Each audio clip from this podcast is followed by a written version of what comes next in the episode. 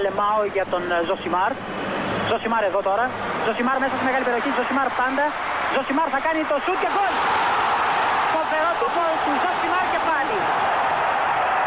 Ο Περέιρα Ζωσιμάρ, 24 χρόνων παίκτης της Βοτακόβο. Να λοιπόν, ο Ζωσιμάρ, ο αποκαλούμενος μαύρος ράμπο από τον πατέρα του, που ήθελε λέει να τον κάνει πυγμάχο και να πάρει τα πρωτεία του Κάσιους Κλέη. Τελικά ο ίδιος προτίμησε να γίνει ποδοσφαιριστής και πράγματι φαίνεται τελικά αυτός είχε το δίκιο.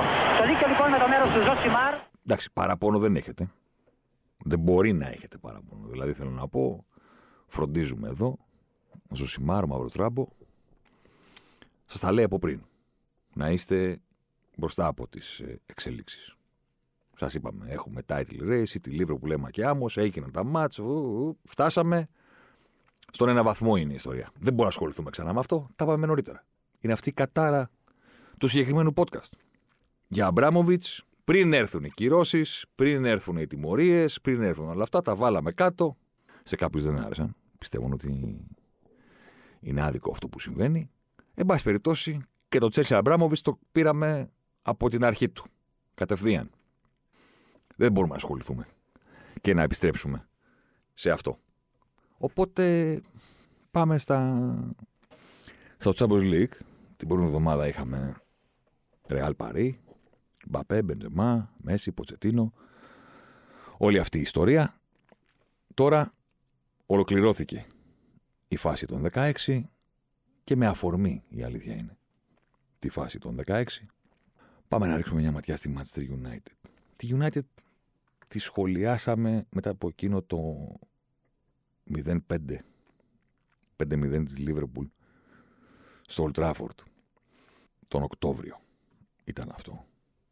Αλλά ο αποκλεισμός από την ε, Ατλέτικο το βράδυ της Τρίτης είναι μια καλή ευκαιρία να την επισκεφτούμε ξανά. Γιατί εκείνη την εποχή ήταν συνολική η ματιά μας στη United. Δεν αφορούσε το τι έγινε στο 0-5 στο φινάλε, τι να πεις το 0-5. Εντάξει. Ήταν συνολική ματιά, δεν αφορούσε μόνο το παιχνίδι, αλλά δεν πάβει να ήταν μια ματιά στο τι είχε γίνει εκείνη τη σεζόν, της φετινής σεζόν εννοώ, το τυράκι με τον Ρονάλντο, η Φάκα, ο Σόλσκερ, το πώς παίζουν όλοι αυτοί μαζί, τέτοια πράγματα.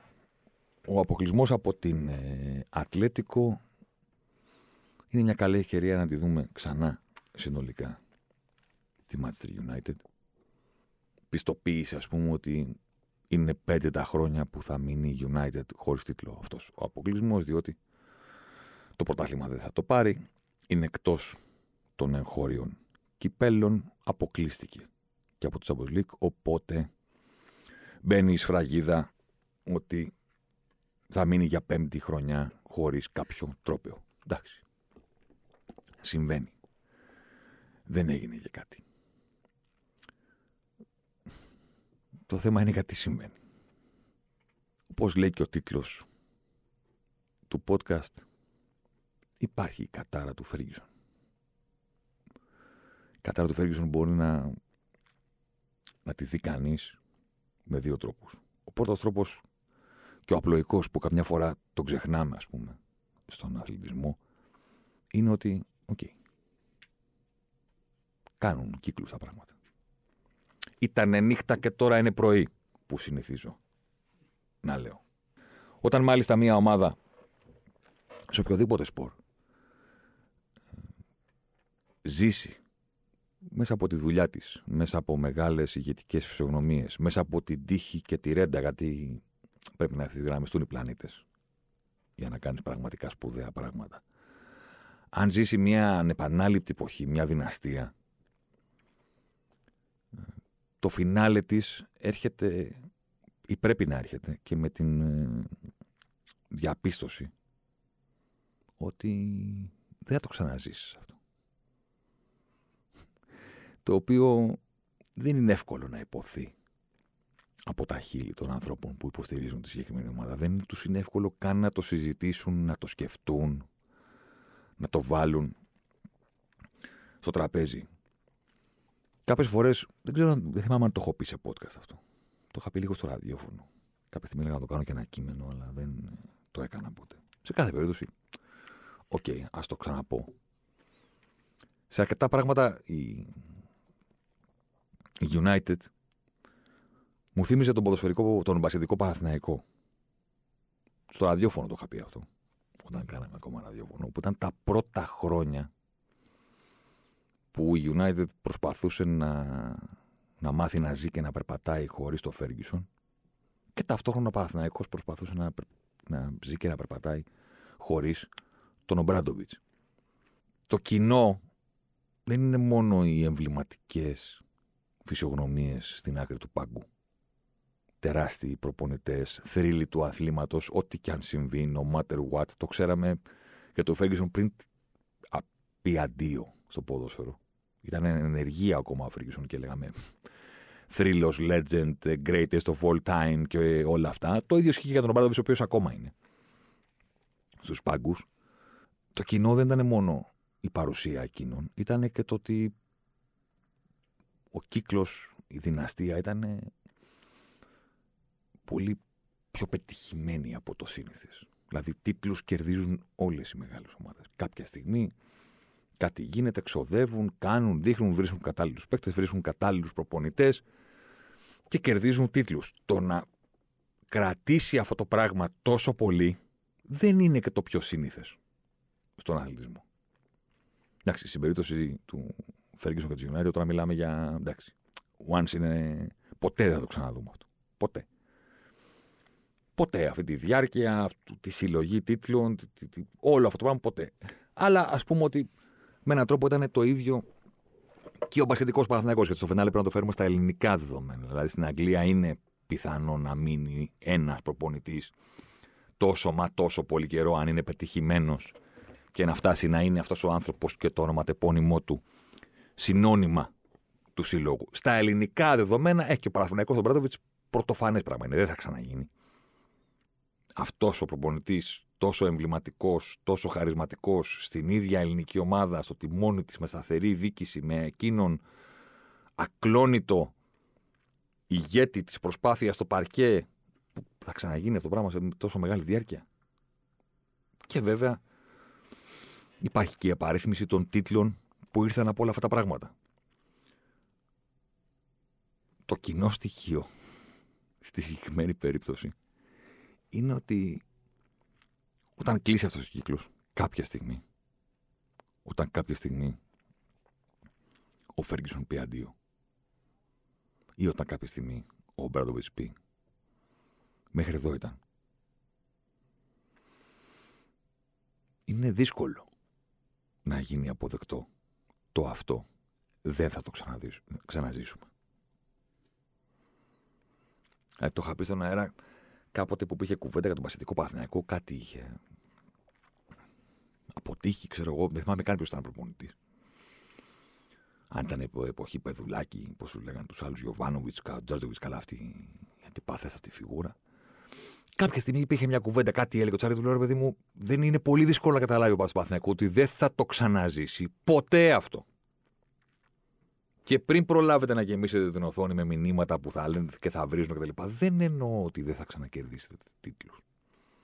Θα έρθει μια μέρα που ο Παναθυναϊκό θα ξανά είναι πρωταθλητής Ευρώπης. Η United θα ξαναπάρει το πρωτάθλημα. Θα ξαναπάρει το Champions League. Αυτό που ήταν με το Ferguson δεν θα ξαναγίνει ποτέ. Ούτε ο Παναθηναϊκός θα ξαναγίνει ποτέ αυτό που ήταν με τον Ομπράντοβιτ στον μπάκετ. Τελείωσε αυτό. Υπάρχουν οπαδοί ομάδων που θα περάσουν όλη τους τη ζωή υποστηρίζοντας μια ομάδα και δεν θα το ζήσουν ποτέ αυτό. Δηλαδή, θέλω να πω, δεν είναι ότι συμβαίνει σε όλους. Αν είσαι τυχερός, αν είσαι τυχερός και όσο ζεις, δεις την ομάδα σου όχι να κερδίζει απλώς τίτλους, αλλά να γίνει σε διάρκεια χρόνου αυτό που ήταν η Manchester United με τον Ferguson ή αυτό που ήταν ο Παναθηναϊκός με τον Ομπράντοβιτ, το ζεις, το ρουφάς. Και πρέπει να είσαι πολύ γρήγορος και πολύ ευέλικτος στο να αποδεχθείς ότι αυτό ήταν να ευχαριστούμε το Θεό που πιστεύουμε, αν τον πιστεύουμε, που το ζήσαμε. Είναι συγκλονιστικό αυτό που συνέβη. Δεν το ζουν όλοι.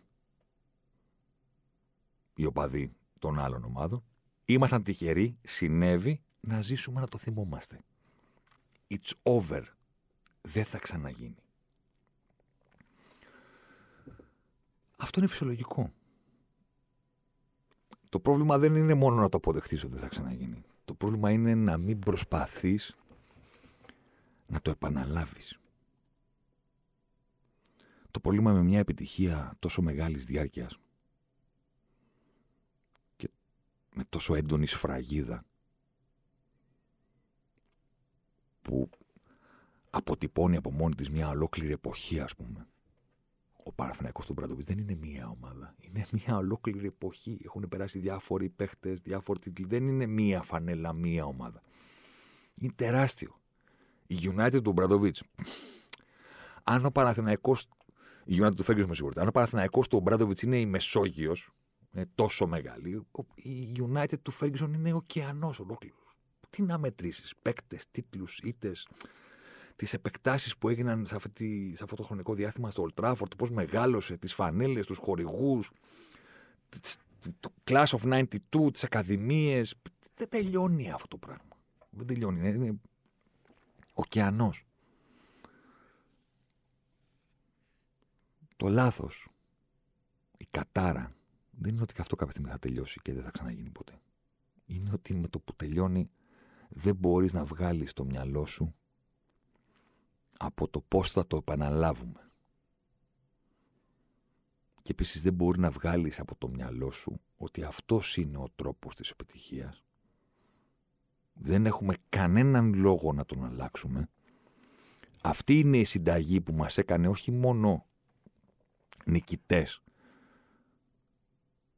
αλλά δυνάστες του αθλήματος και των διοργανώσεων.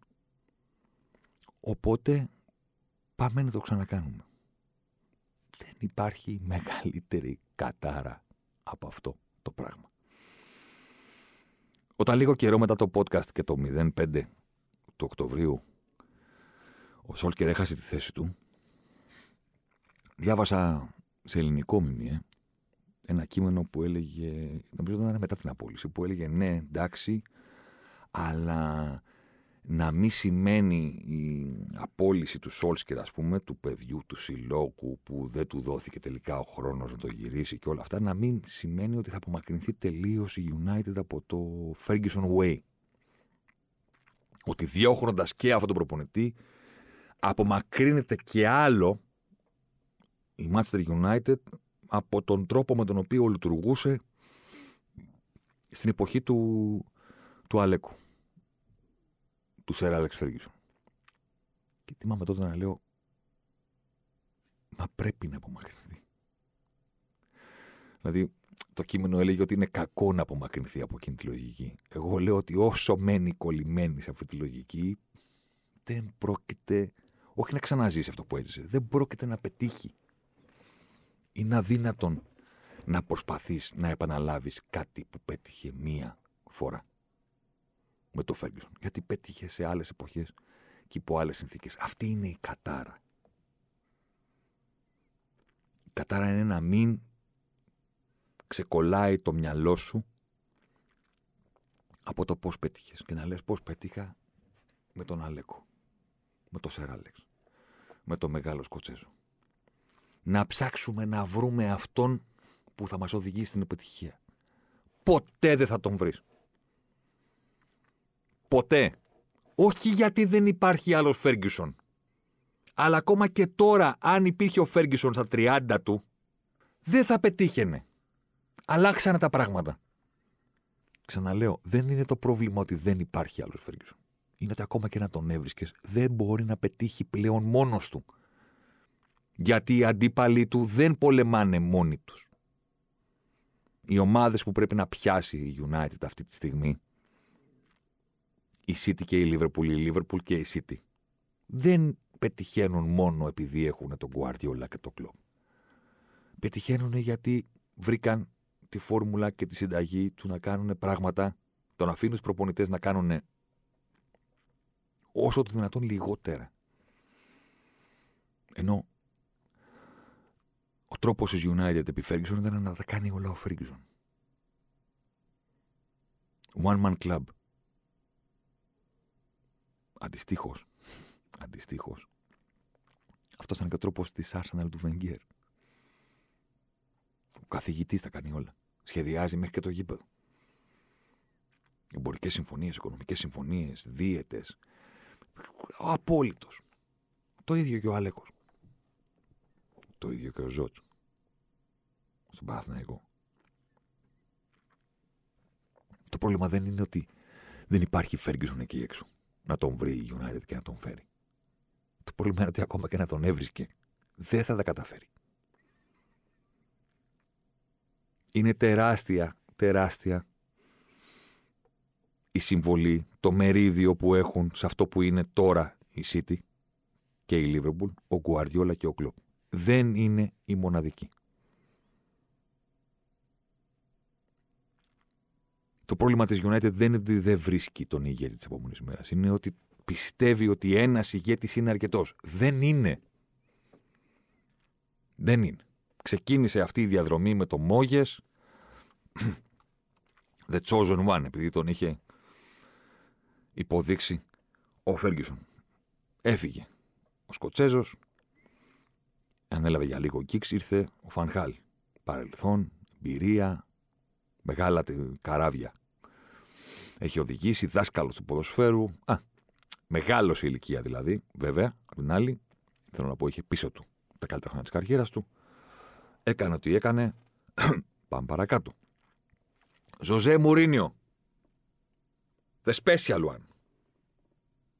Special παιδριλή, πώ το λένε, ρε παιδί μου, δηλαδή έξτρα. Τελευταία τίτλη που πήρε United. Που πάλι πίστευε ότι αρκεί ένα. Ήρθε ο Σόλσκερ, προσωρινός, πήγε ο Μπουφόν και κυνήγαγε την μπάλα σακότα, στο σταλόνε. Απέκλεισε η United την Παρή, βγήκε ο Φέρντιναντ και βάραγε τα τραπέζια στο BT Sport και έλεγε Always at the wheel και βάλτε εδώ ένα συμβόλαιο να υπογράψει και he's doing his thing και United are back. Ε, και είπανε και οι Αμερικανοί, οι Glazers και ο τραπεζικός, ο Woodward που έχουν εκεί να τρέχει την ομάδα, ε, εντάξει. Ο Σόλσκερ. Αυτό είναι. The United DNA. Ε, πάει κι αυτός. Ο Κάρικ ήταν αυτή τη φορά ο caretaker manager, ο προσωρινός. Και τώρα πήρανε το running. Που ό,τι και αν πιστεύουν οι φίλοι της United για το τι έκανε σε αυτά τα παιχνίδια και το τι έκανε τώρα με την Ατλέτικο, ήταν μια σοβαρή επιλογή.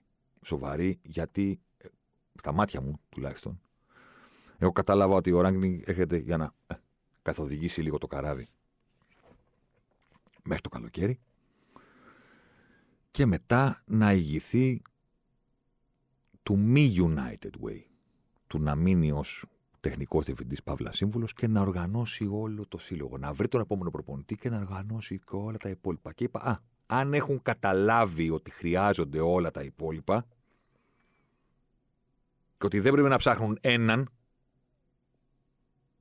τότε, hm, για να δούμε, μπορεί σιγά σιγά να αρχίζει να στρίβει το καράβι.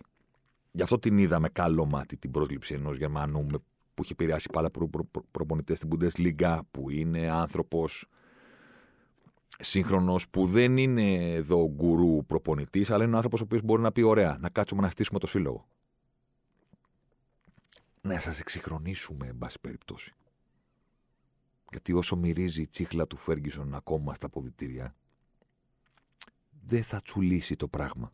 Δεν γίνεται συνέχεια να συζητάμε για το ποιος παρκάρει στη θέση του και αν είναι ακόμα η θέση του στο πάρκινγκ που είπε, έλεγε ο Σόλσκερ.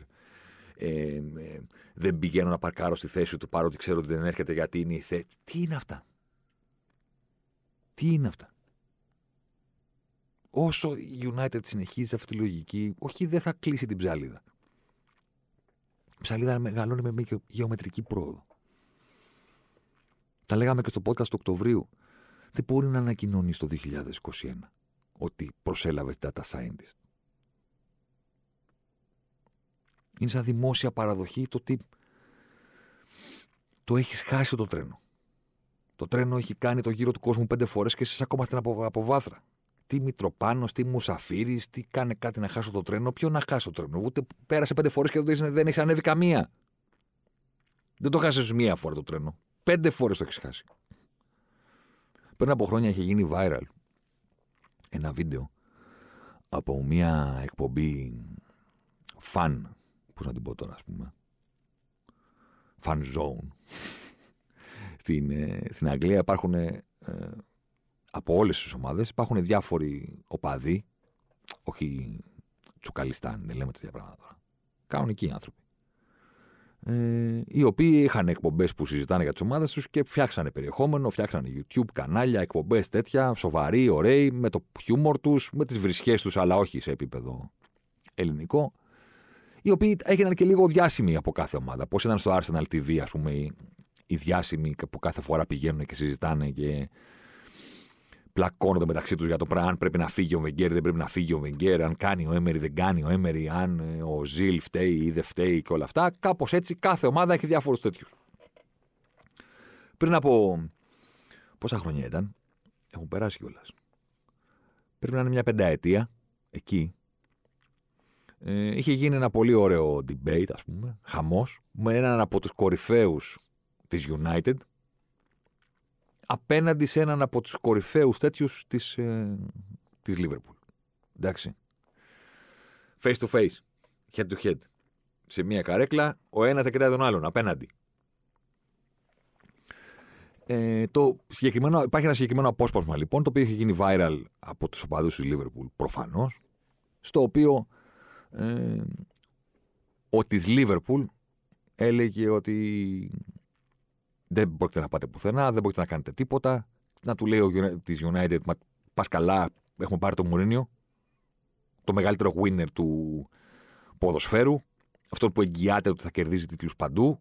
Και εσεί έχετε τον κλόπ που δεν κερδίζει τίποτα. Και έχει γίνει viral διότι ε, δικαιώθηκε αυτός της Λίβερπουλ που τους έλεγε ότι δεν μπορείτε να κερδίσετε το πρωτάθλημα με τον Μουρίνιο. Και πρώτα θα πάρει η Λίβερπουλ πρωτάθλημα με τον κλόπ και μετά εσείς.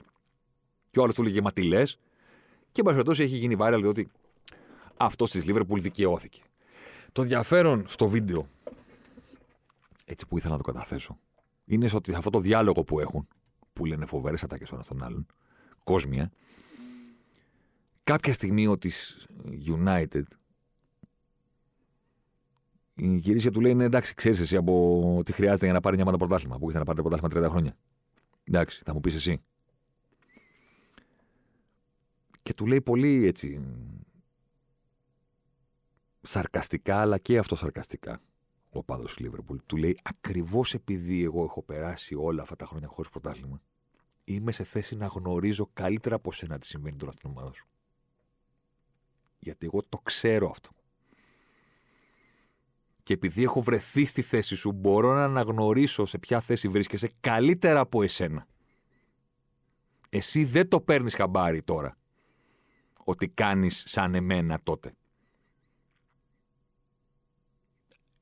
Εσύ το είπες για να με προσβάλλεις ότι μιλάω εγώ που δεν έχω ιδέα από πρωτάθλημα. Εγώ το παίρνω σαν κομπλιμέντο αυτό και σου λέω ότι εγώ που έχω περάσει όλα αυτά τα χρόνια θα σου πω πόσο λάθος είσαι που πιστεύεις ότι πήρες τον Μωρίνιο, πήρες αυτόν και όπου να είναι έρχεται η επιστροφή στην επιτυχία.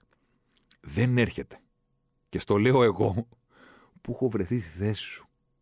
Που πίστευα ότι έλα μωρέ με δύο παίχτε ακόμα. Να η κορυφή. Έρχεται. Πήραμε αυτό το κύπελο. Ο πάτο τη Λίβερπουλ είχε τρομακτικό δίκιο. Η Λίβερπουλ αυτά τα χρόνια που δεν είχε πάρει πρωτάθλημα έβγαινε δεύτερη. Νόμιζε ότι επειδή βγήκε δεύτερη είναι, είναι δίπλα, είναι κοντά. Μίλια μακριά. Κάποια σεζόν έτυχε να βγει δεύτερη. Δεν έγινε κάτι. Κέρδιζε κύπελα ανάμεσα. Το 2001 η περίφημη σεζόν που η Λίβερπουλ πήρε τα πάντα έξω από το πρωτάθλημα.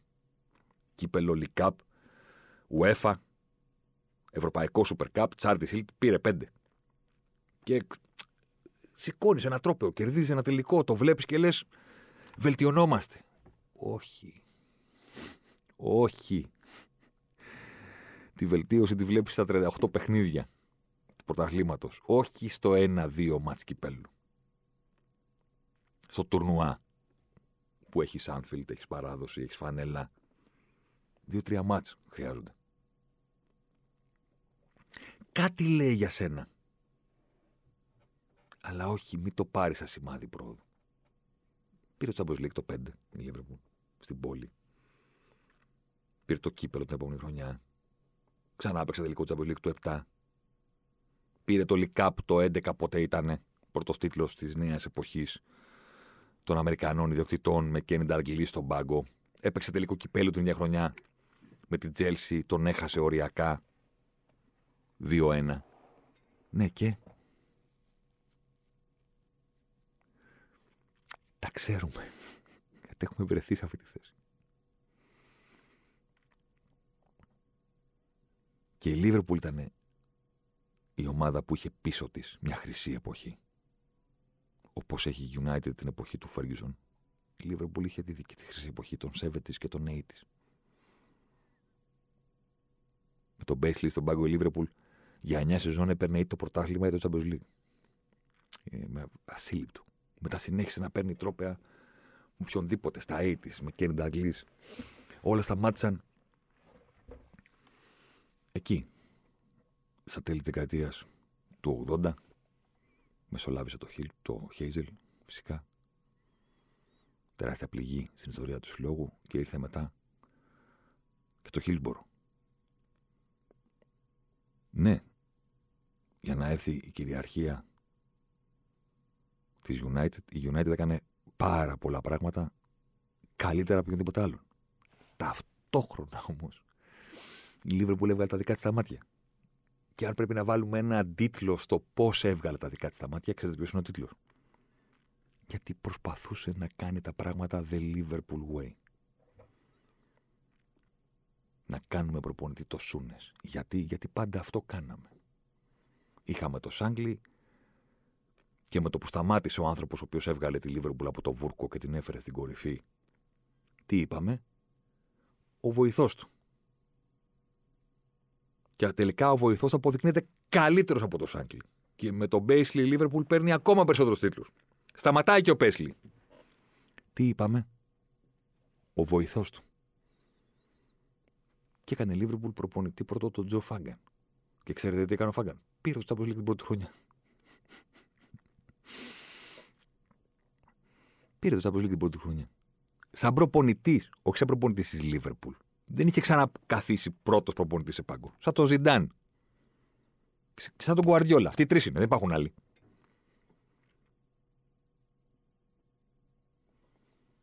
The Liverpool Way.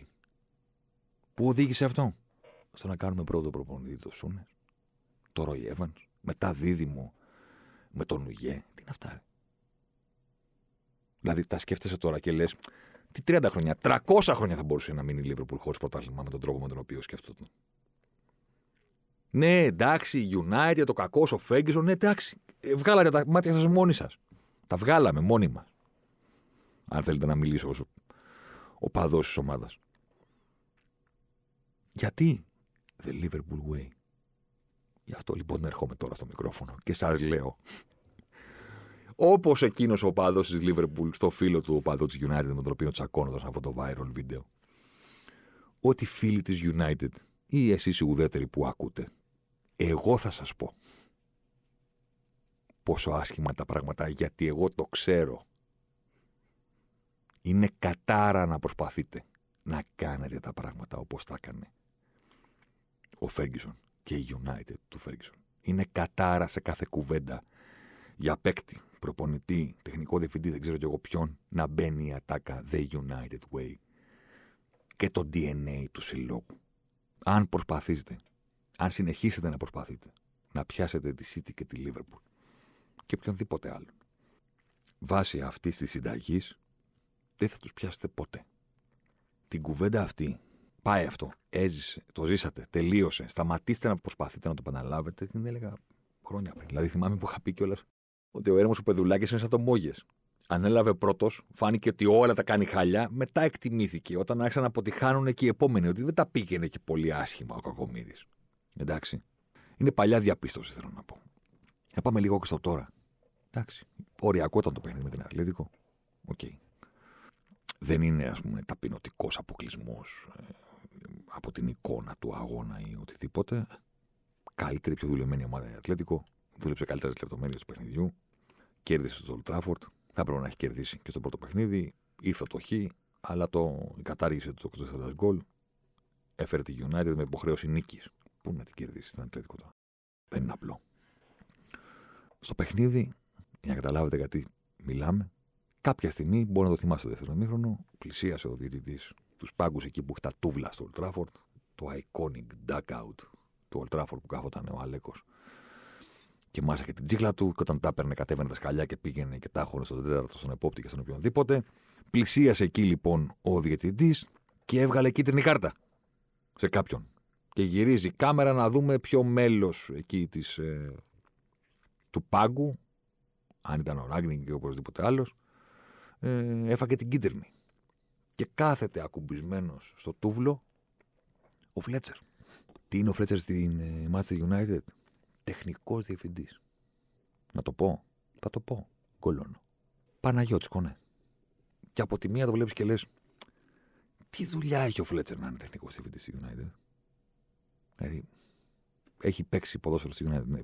Τι άλλο; Τι ξέρει; Και δεύτερον, τι δουλειά έχει να είναι κάτω στο γήπεδο; Βασίλης Δημητριάδης.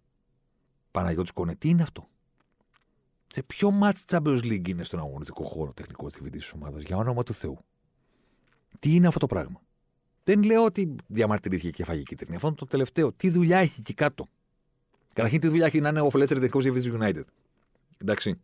Θα είναι, λέει, σύνδεσμος της διοίκησης με τον Ράγκνινγκ όταν αυτό θα μείνει, αν μείνει στο τέλος σεζόν, σαν σύμβουλος.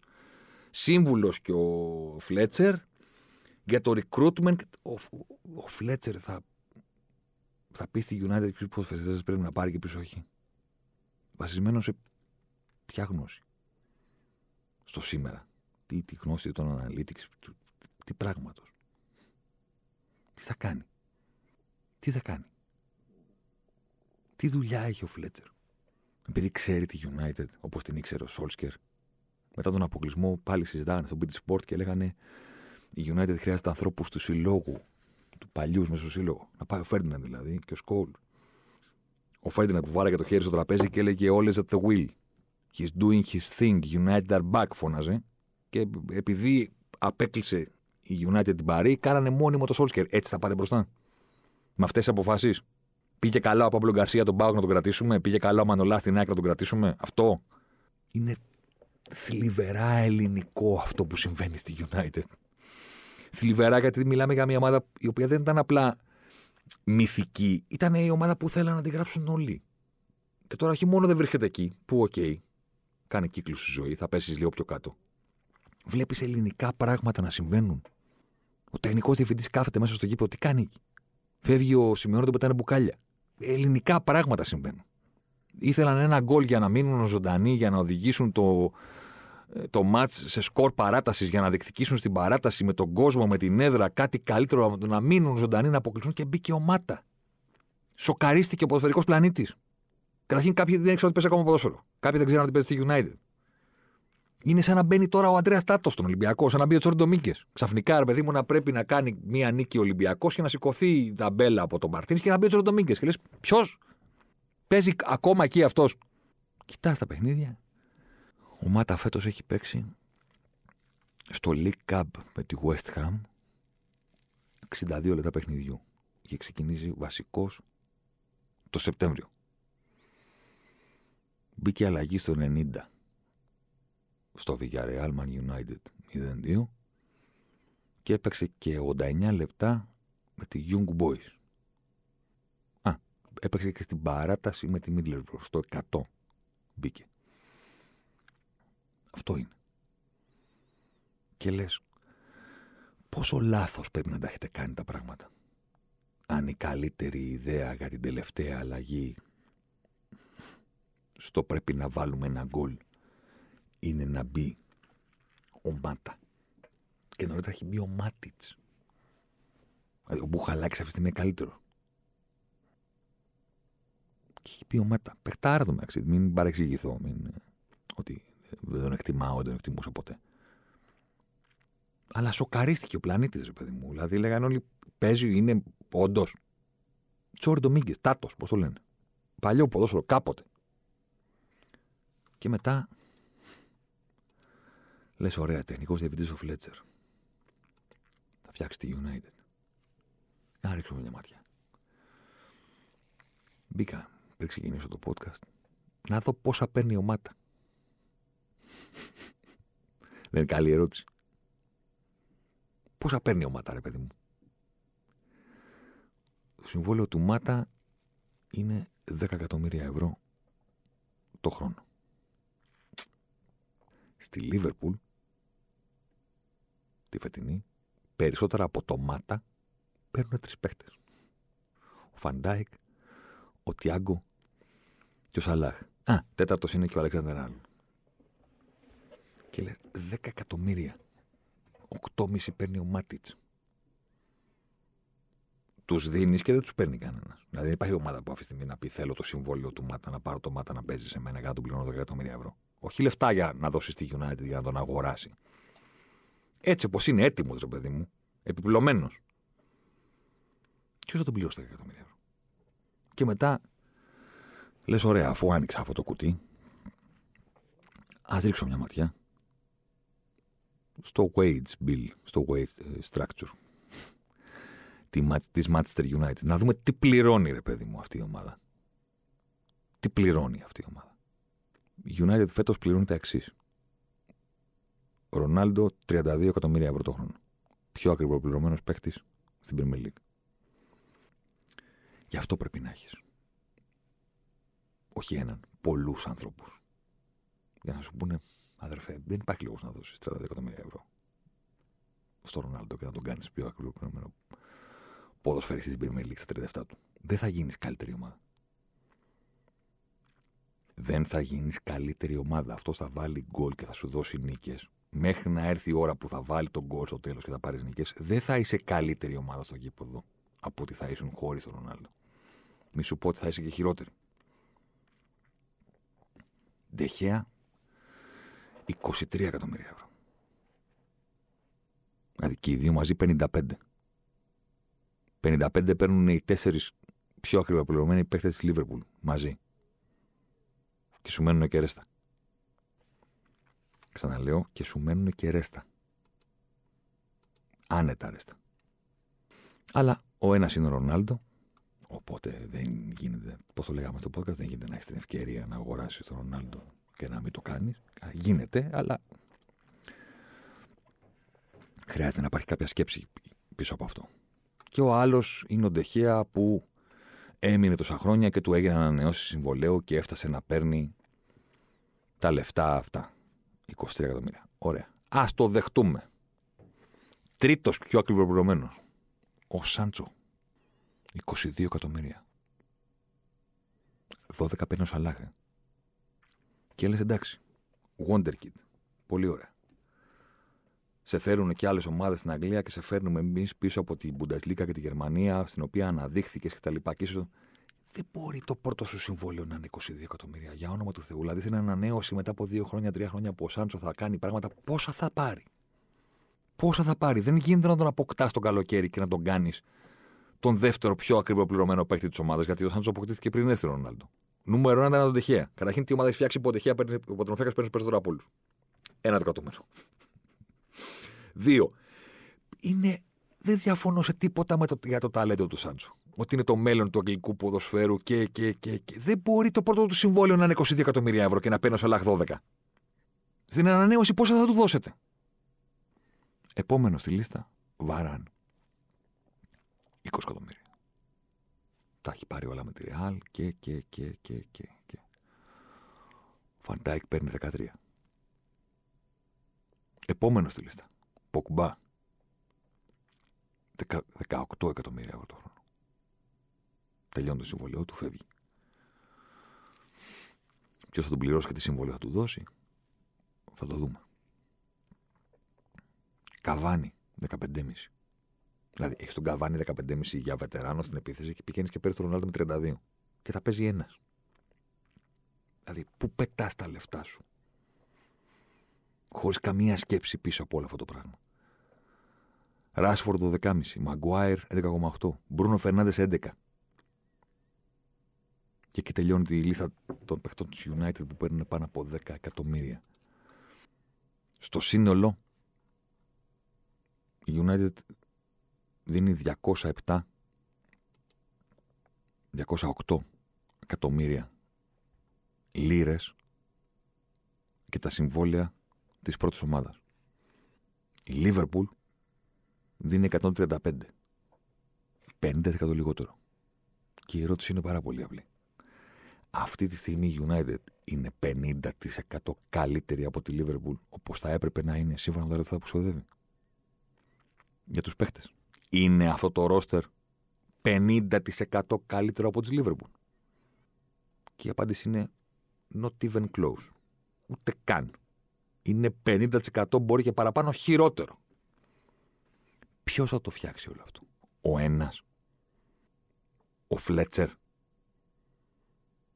Ο Σόλσκερ. Ποιος θα το φτιάξει όλο αυτό το, το, το, το ακριβοπληρωμένο; Τίποτα. Τον καφενέ πολυτελεία. Ποιο θα το φτιάξει αυτό το πράγμα, αυτή τη σπατάλη, αυτά τα λεφτά στον κουβά. Τι έχετε φτιάξει εδώ πέρα; Τι συμβόλαια δίνετε; Για ποιο λόγο τα δίνετε; Σε ποιους παίχτες, με ποια προοπτική και με ποιο αγωνιστικό πλάνο στο μυαλό; Πώς κάνεις το Ρονάλντο το πιο ακριβοπληρωμένο ποδοσφαιριστή στην Premier League και μετά δεν έχεις τρόπο να παίξεις με αυτόν; Γιατί δεν μπορεί να παίξει μόνος στην κορυφή, γιατί πρέπει να βάλεις και άλλον και για να βάλεις και άλλον πρέπει να αλλάξει τη διάταξη και να περιοριστεί. Μπορεί να μην ξαναλέμε τα ίδια. Τα είπαμε όταν έφαγε τα πέντε. Είναι λεπτομέρειες πλέον αυτά. Δηλαδή είχαν ένα νόημα να κάνουμε, είχε ένα νόημα να κάνουμε εκείνη τη συζήτηση τότε. Ότι πώς θα γίνει, ρε παιδιά, αυτό το πράγμα. Έπαιξε μόνος του απέναντι στην Ατλέτικο Μαδρίτη στην κορυφή ο Ρονάλντο και τελείωσε το παιχνίδι χωρίς σουτ. Ναι, έγιναν οι ανατροπές με τη Villarreal και την Αταλάντα. Τα θυμάμαι, τα ξέρω. Έγινε και με την Τότεναμ τώρα πρόσφατα. Κανένα παιχνίδι δεν κέρδισε η United όσο έπαιζε με τον Ρονάλντο στην κορυφή όμως. Κανένα από όλα αυτά τα μάτια δεν το κέρδιζε. Δεν ήταν καλύτερη από τον αντίπαλό της, ούτως ώστε να πεις ότι παίζει αυτό στην κορυφή και είναι καλύτερος στον αντίπαλο. Δεν είσαι καλύτερος στον αντίπαλο. Ή χάνεις ή είσαι στο χ. Σε όλα τα παιχνίδια που έχει γυρίσει ο Πορτογάλος στο τέλος. Οπότε για να τα κερδίσεις, τι πρέπει να κάνεις, να βάλεις τον καβάνι, να παίξεις με δύο, να πάει ο Ρονάλντο στο δεύτερο δοκάρι ή στο πρώτο, να βάλει την κεφαλιά ή το σουτ και να πεις καθάρισε πάλι ο Πορτογάλος. Καθάρισε ο Πορτογάλος. Τον πληρώνεις. Τον βάζεις βασικό. Παίζεις με αυτόν στην κορυφή. Είσαι σε κανένα παιχνίδι καλύτερος από τον αντίπαλο. Το κερδίζεις με αυτό το πλάνο. Το παιχνίδι. Ποτέ. Οπότε έχεις φτιάξει κάτι το οποίο δεν λειτουργεί και το πληρώνεις πανάκριβα. Πανάκριβα. Και βρέθηκε εκτός πλάνο στην αρχή ο Σάντσο, ο οποίος τώρα με το Ράνγκνικ παίζει. Είχε βρεθεί ο Ράσφορντ. Του Μπρούνο τα νούμερα έχουν πέσει διότι πού να παίξει. Ο Ποκμπά και ο Φαν ντε Μπέικ πήγε United και πήρε. Τα, τα θυμάμαι ένα-ένα έχουν Ποκμπά, Φαν ντε Μπέικ και Μπρούνο Φερνάντες. Στην πραγματικότητα ήταν τρεις ποδοσφαιριστές που πατάνε στα ίδια μέτρα. Οκτάρια που θέλουν να ανέβουν να κάνουν το δεκάρι. Αυτό έκανε ο Φαν ντε Μπέικ στον Άγιαξ. Αυτό είναι πάνω κάτω ο Μπρούνο Φερνάντες. Αυτό θέλει να είναι ο Ποκμπά που τώρα εμφανίστηκε ε, καραφλός. Α πούμε, μετά από τα μαλλιά πήγαμε στην καράφλα τελείως. Εντάξει, δεν τον πιάνω τώρα αυτόν γιατί είχε ένα δύσκολο βράδυ. Μπήκαν διαρρήκτες στο σπίτι του, δεν ήξερε την τύχη των παιδιών του. Ε, Α τον αφήσουμε έξω από την κούβεντα, εν Όχι ότι θα ακούσει το Ζωσιμάρ και θα στεναχωρηθεί, αλλά εν πάση περιπτώσει για να δείξουμε ότι δεν το χτυπάμε τώρα που έχει δύσκολες στιγμές. Τρεις μέση που πατάνε στα ίδια μέτρα. Με την ίδια έφεση. Τι σκεφτόσουν όταν τους πήρες; Πώς σκεφτόσουν ότι θα δουλέψει αυτό το πράγμα; Ποια είναι η σκέψη γύρω από το πώς θα παίξει αυτή η ομάδα; Ποιος θα σας πει που παρουσιάστηκε αυτή η είδηση και λέει είχαν λίστα 114 ακραίων μπακ. Άκου. 100 τόσοι λέει ήταν η λίστα. Ε. Και αποφασίστηκε ότι στην κορυφή είναι ο One Μπιζάκα. Και πήγανε και δώσανε 50 εκατομμύρια ευρώ να πάρουν το One Μπιζάκα. Και λέτε ρε φίλε, μήπως τα κάνετε λάθος τα πράγματα. Δεν μπορεί να είχατε λίστα με δεξιούς μπακ από τον πλανήτη και να διαλέξατε τελικά το One Μπιζάκα. Κάτι κάνετε φοβερά λάθος. Φοβερά όμως. Ποιος θα πεις σε αυτή την ομάδα τι είναι αυτά που κάνεις; Ποιος θα ξεσκαρτάρει όλο αυτό το ρόστερ; Και θα βγάλει τη United από την λογική με έναν-δύο παίχτε είμαστε έτοιμοι για να πάμε για το ποτάθλημα. Γιατί αυτό συνέβη τα προηγούμενα χρόνια. Αυτό είπαμε και στο podcast τον Οκτωβρίου. Νόμιζε η United ότι βελτιώθηκε επειδή βγήκε δεύτερη. Ποτέ δεν συνέβη κάτι τέτοιο. Και μετά τι είπανε; Βγήκαμε δεύτερη. Εντάξει, η Liverpool τελείωσε, δεν υπάρχει. Μόνο City υπάρχει. Και τίποτα. Βαράν. Άμυνα. Σάντσο. Wonderkid. Κριστιανό Ρονάλντο. Χαλιλούια. Παναγία μου. Ε. Αν δεν το πάρουμε φέτος, σίγουρα θα το πάρουμε του χρόνου. Δηλαδή, κοίτα τι φτιάξαμε. Κοίτα τι φτιάξαμε, ρε παιδί μου, κοίτα τι κάναμε εδώ. Ποιος θα τους πει, τι κάνατε, μια τρύπα στο νερό κάνατε. Πρώτον, ήταν τεράστια ψευδαίσθηση το γεγονός ότι είστε ένα βήμα πριν. Δεν είστε. Πάρα πολλά βήματα μακριά από τη City και τη Liverpool. Δεύτερον, τι κάνατε. Τα ίδια δομικά προβλήματα εξακολουθεί να έχει η United. Δεν έβαλε ένα πιο έμπειρο ποδοσφαιριστή στην άμυνά της. OK. Okay. Παρεπιπτόντω, η αμυντική της λειτουργία φέτος είναι πολύ χειρότερη από τα προηγούμενα χρόνια.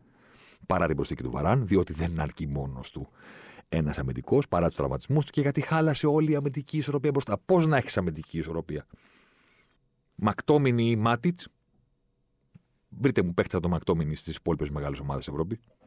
Δείτε το μα και πείτε αυτός μοιάζει με το Μακτόμινι. Βρείτε έναν. Να πεις ότι και η United έχει τον δικό της. Ποιον δικό της Μακτόμινι. Δεν υπάρχει Μακτόμινι. Ο Φρέντ να τρέχει για όλους. Και κενά ισορροπίας παντού. Πού θα πάει ο Μπρούνο, πώς θα παίξει σύγχρονο ποδόσφαιρο; Με τον Ρονάλντο να πιέζει λιγότερο από οποιοδήποτε άλλο επιθετικό στην Πεμελή. Ποια ομάδα είναι μεγάλη; Αυτή τη στιγμή στο ποδόσφαιρο χωρίς πίεση ψηλά. Πού θα πάει ο Πομπά, τι θα γίνει ο Ράσφορντ; Τι έφτιαξες, παιδί μου; εδώ πέρα. Τι κάνατε; Δεν μπορεί όλο αυτό το πράγμα να το φτιάξει αυτός που θα έρθει και θα γεμίσει τα παπούσια του Φέργισον που λένε είναι βαριά η σκιά κτλ. Πρέπει να φύγετε από αυτή τη λογική. Μακριά. Δεν αρκεί να το φτιάξει ο ένας. Ο καλύτερος προπονητής να είναι. Να είχε πάει ο Κλοπ στη United, είναι σίγουρο ότι θα την είχε προπονήσει και θα είχε παρουσιάσει καλύτερη ομάδα στο γήπεδο από τους προκατόχους του. Είναι σίγουρο. Δεν θα τα είχε καταφέρει όμως μόνος του. Γιατί πετυχαίνουν οι μεταγραφές στη Λίβερπουλ, γιατί δεν τις κάνει ο Κλοπ. Ο Κλοπ δίνει το πράσινο φως. Εννοείται. Δεν παίρνουν παίχτη χωρίς τη σύμφωνη γνώμη του. Αλλά δεν είναι αυτός ο οποίος βρίσκει τους παίχτες, καταλήγει στη σιγουριά των πραγμάτων. Δεν τις κάνει τις μεταγραφές ο Κλοπ. Δίνει το πράσινο φως. Έχουν συμφωνήσει οι άνθρωποι του recruitment της Λίβερπουλ και ο Κλοπ στο τι παίχτη ψάχνουν και τι τους λείπει. Τα υπόλοιπα τα κάνουν άνθρωποι άλλοι. Πολλοί άνθρωποι, όχι ένας. Και όλοι αυτοί μεταμαζεύονται με τον κλοπ και του λένε λοιπόν, σου κάνει αυτός. Πιστεύουμε ότι κάνει αυτό, αυτό, αυτό, αυτό, αυτό. Συμφωνεί ο κλοπ και λένε ωραία. Πάμε να τον πάρουμε. Για τα λεφτά που εμείς πιστεύουμε ότι αξίζει. Όχι πάμε να τον πάρουμε, είναι παιχταρά και δεν πειράζει να πληρώσουμε και λίγο παραπάνω. Πώς πήρε η Λίβερπουλ το Ζώτα; Οι οπαδοί της Wolves, της ομάδας που τον είχαν, πίστευαν ότι πέσανε κορόιδο τη Λίβερπουλ όταν τον πήραν. Ούτε οι ίδιοι δεν τον εκτιμούσαν όσο τον εκτιμούσε η Λίβερπουλ. Παπαπ. Τα κολλάει. Τον βλέπεις και λες, ε, τι λένε τόσα χρόνια στη Λίβερπουλ, να πάρει ένα φόρ ε, να βάζει γκολ. Τα είπαμε στο podcast για το τέλος του Σεντερφόρ. Μην τα ξαναλέμε. Ζώτα. Τι πήγανε και πήρανε; Τον Δίας την Πόρτο. Καλά, μην σας πω πόσα παίρνει ο Δίας τώρα. πόσα παίρνει ο Μανέ. Πόσα παίρνει ο Μανέ το συμβόλαιο του Μανέ στη Λίβερπουλ 7 εκατομμύρια. 7 ρε. 7. Και άλλοι έχουν δώσει 22 στο Σάντσου. Με το καλησπέρα. Έλα εδώ. Τι έχεις καταφέρει στην καριέρα σου, τίποτα. Ταλέντο έχεις. Μπράβο, έχει ταλέντο. Πάρε εδώ. 22 εκατομμύρια ευρώ από το συμβόλαιο.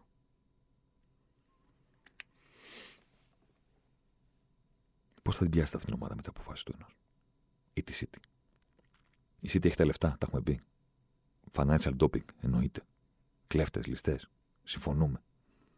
Παρόλα αυτά, παρόλα αυτά, στην προσπάθειά της να γίνει κάτι, πήγε από την Παρσελόνα και πήρε τον Μπεκυριστάιν και τον Σοριάνο. Είπε ποια είναι η καλύτερη ομάδα; Ποιος είναι ο σύλλογος που λειτουργεί καλύτερα από τον οποιονδήποτε άλλο τώρα, όταν το είπε αυτό η City και αναρωτήθηκε, ήμασταν στις αρχές της δεκαετίας του 2010. 8-9 μπήκανε οι, οι Αμπουντάμπι με ρομπίνιο και κάτι τέτοια, κάτι τέτοιες ληστείες, τα θυμάστε αυτά; Ε, στις αρχές της δεκαετίας του 10 είπανε ωραία, δεν αρκεί το χρήμα, πρέπει να φτιάξουμε χίλια πράγματα σε αυτό το σύλλογο. Ωραία, ποια είναι η τόπο ομάδα; Ε, η Μπαρσελόνα ήταν. Ωραία. Μπορεί να έρθει ο Γκουαρδιόλα τώρα; Δεν μπορεί να έρθει. Πάμε να φτιάξουμε όλα τα υπόλοιπα. Πάμε να φτιάξουμε όλα τα υπόλοιπα. Και θα τον βρούμε τον Γκουαρδιόλα κάποια στιγμή. Μπεκυριστάιν. Τσίκι Μπεκυριστάιν, το θυμάστε οι μεγαλύτεροι. Φέρνοντας Οριάνο. Αυτοί τρέχουν τη City. Και όταν κάποια στιγμή τελείωσε η ξεκούραση του Γκουαρδιόλα μετά την Bayern, του είπαν εδώ είσαι. Έτοιμα, στρωμένα. Γινόμαστε πιο σύγχρονη ομάδα στον κόσμο. Δεν έχουμε μόνο τα λεφτά το Μπουντάμπι του financial doping. Έχουμε και την υποδομή. Η United θα του δείξει το επόμενο κουρού. Πες ότι τσακωνόταν τώρα ο Guardiola, τα έκανε. Όπα όλα στη City και έλεγε λοιπόν, θα σας δείξω εγώ, θα δείτε τι θα πάθετε. Θα πάω στο United. Και τι θα βρει εκεί, το, το Fletcher. Λεφτά θα βρει, ναι, ωραία. Τι θα βρει το, το Fletcher, πώς θα τα κάνει όλα μόνος του; Ο Γκουαρδιόλα, ακόμα και αυτός, ακόμα και ο Κλομπ, πώς θα τα κάνει μόνος του; Δηλαδή, αν πήγαιναν αυτοί οι δύο προπονητές τώρα στη United, θα έπρεπε να πάνε ως οδηγοί Πούλμαν. Να οδηγεί μπροστά ο Κλοπ και πίσω του να έχει 30 άτομα μαζί του. Και να τους πει: Αν θέλετε να πετύχουμε, πρέπει να προσλάβουμε και όλους αυτούς. Και εσεί ανακοινώσατε data scientist πριν από μερικούς μήνες. Και η Liverpool κέρδισε τελικό League Cup και τη σειρά των παικτών που σου έχω απέναντί μου και με κοιτάς. Κέρδισε η Liverpool το League Cup και τη σειρά των παικτών στα πέναλτι την αποφάσισε ομάδα ε, επιστημόνων. Του παν του κλοπ που τον βλέπετε και λέτε είσαι Θεός και είναι αυτή είναι η λίστα των παιχτών που με αυτή τη σειρά θα βαρέσουν. Κάναμε ανάλυση της ψυχολογίας τους.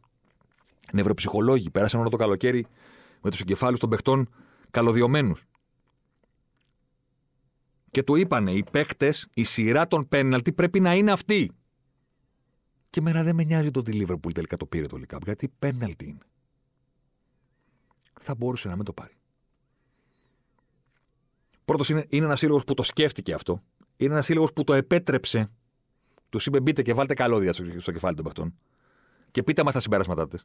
Και μετά τους άκουσε.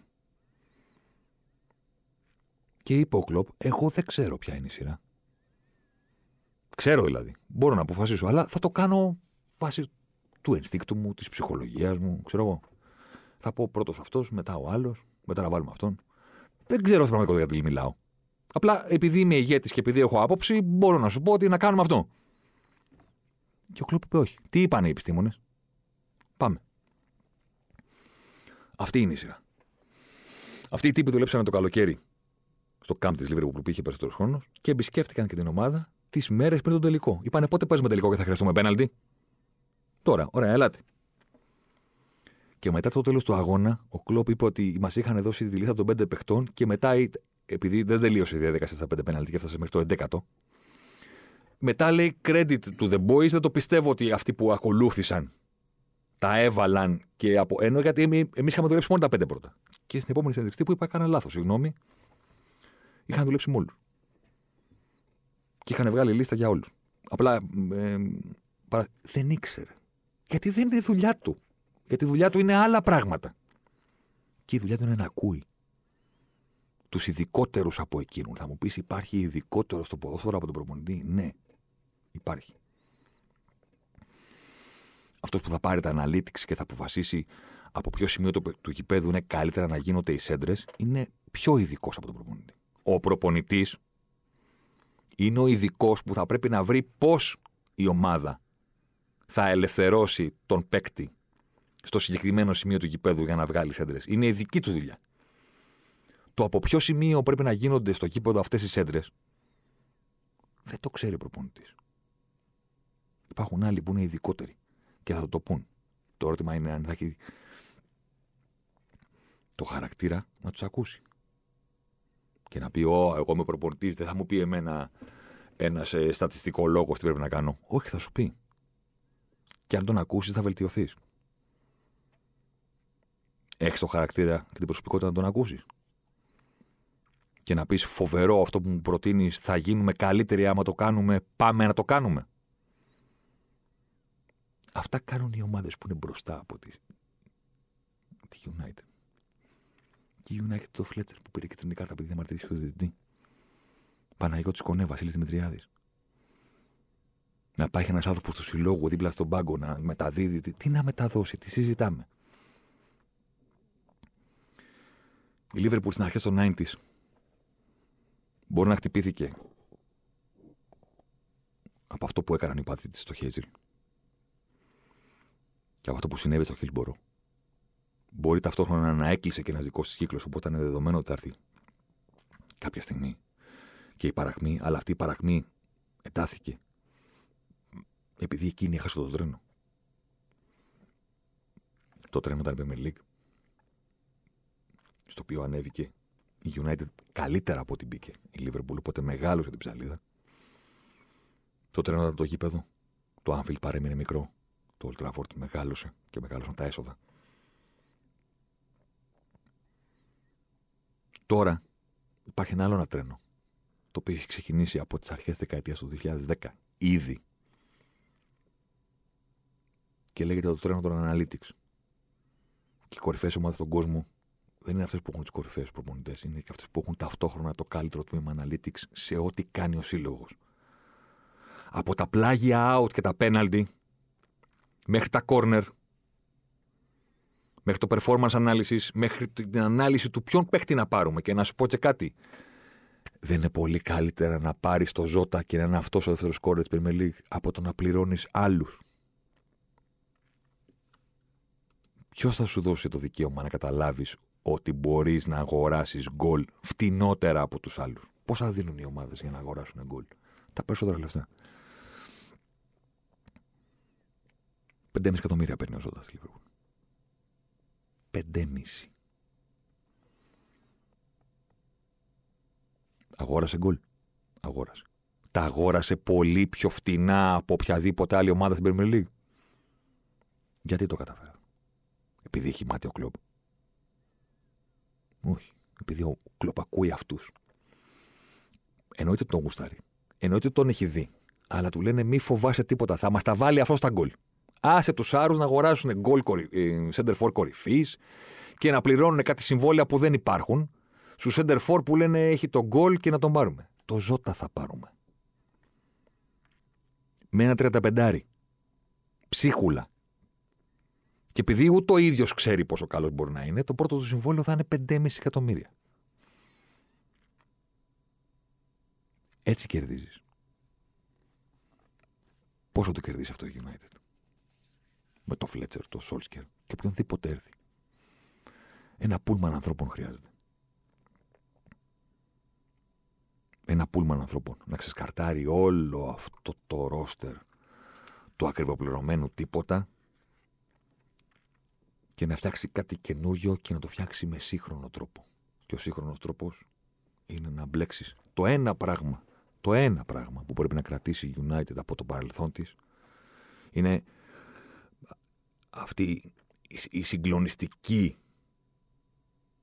ιδιαιτερότητα του συλλόγου το, των τόσων χιλιάδων συνεχόμενων αγώνων με έστω έναν παίκτη από τις Ακαδημίες στη βασική της ενδεκάδα. Αυτό είναι πράγματι κάτι το οποίο όχι μόνο κάνει τη United τρομακτικά ξεχωριστό σύλλογο, έναν από τους μεγαλύτερους συλλόγους παγκοσμίως, από τα μεγαλύτερα καράβια που μπορεί κάποιος να αναλάβει, αλλά είναι και κάτι που πρέπει η United να διατηρήσει. Τελεία συνεχίστε να βάζετε κάποιον από τις ακαδημίες σας σε κάθε παιχνίδι, διότι είστε η Manchester United και αυτό πραγματικά είναι Manchester United DNA. Τίποτα άλλο. Δεν χρειάζεται ανθρώπους που να ξέρουν το σύλλογο. Πάρτε τεχνοκράτες. Πάρτε πολλούς τεχνοκράτες. Αντιγράψτε τις ομάδες που είναι μπροστά σας, διότι το έχετε χάσει το τρένο. Και ακόμα και αν ξεκινήσετε τώρα να αντιγράφετε, είναι τόσο μπροστά οι άλλοι που είναι, είναι πολλά τα χρόνια που χρειάζεται. Ήδη. Το δευτερόλεπτο που θα συνειδητοποιήσουν ότι όχι μόνο δεν είναι ένα βήμα πριν την κορυφή, όπως πίστευα το καλοκαίρι, αλλά είναι πάρα πολλά, θα είναι το δευτερόλεπτο που θα ξεκινήσουν να κάνουν τα πράγματα καλύτερα. Όχι The United Way. Όχι όπως θα το κάνω ο Ferguson. Οι σκέψεις αυτές είναι η κατάρα που πρέπει να σπάσει η Manchester United και να βγει από αυτή τη λογική. Όσο συνεχίζει να ψάχνει τον έναν ή τον δύο, δεν θα καταφέρει τίποτα. Αυτό είναι η πραγματική κατάρα. Αλεμάω για τον ε, Ζωσιμάρ. Ζωσιμάρ εδώ τώρα. Ζωσιμάρ μέσα στη μεγάλη περιοχή. Ζωσιμάρ πάντα. Ζωσιμάρ θα κάνει το σουτ και γκολ. Φοβερό το γκολ του Ζωσιμάρ και πάλι. Ο Περέιρα Ζωσιμάρ, 24 χρόνων παίκτη της Μποταφόγκο. Να λοιπόν, ο Ζωσιμάρ, ο αποκαλούμενος μαύρος ράμπο από τον πατέρα του, που ήθελε λέει να τον κάνει πυγμάχο και να πάρει τα πρωτεία του Κάσιους Κλέη. Τελικά ο ίδιος προτίμησε να γίνει ποδοσφαιριστής και πράγματι φαίνεται τελικά αυτός είχε το δίκιο. Το δίκιο λοιπόν με το μέρος του Ζωσιμάρ.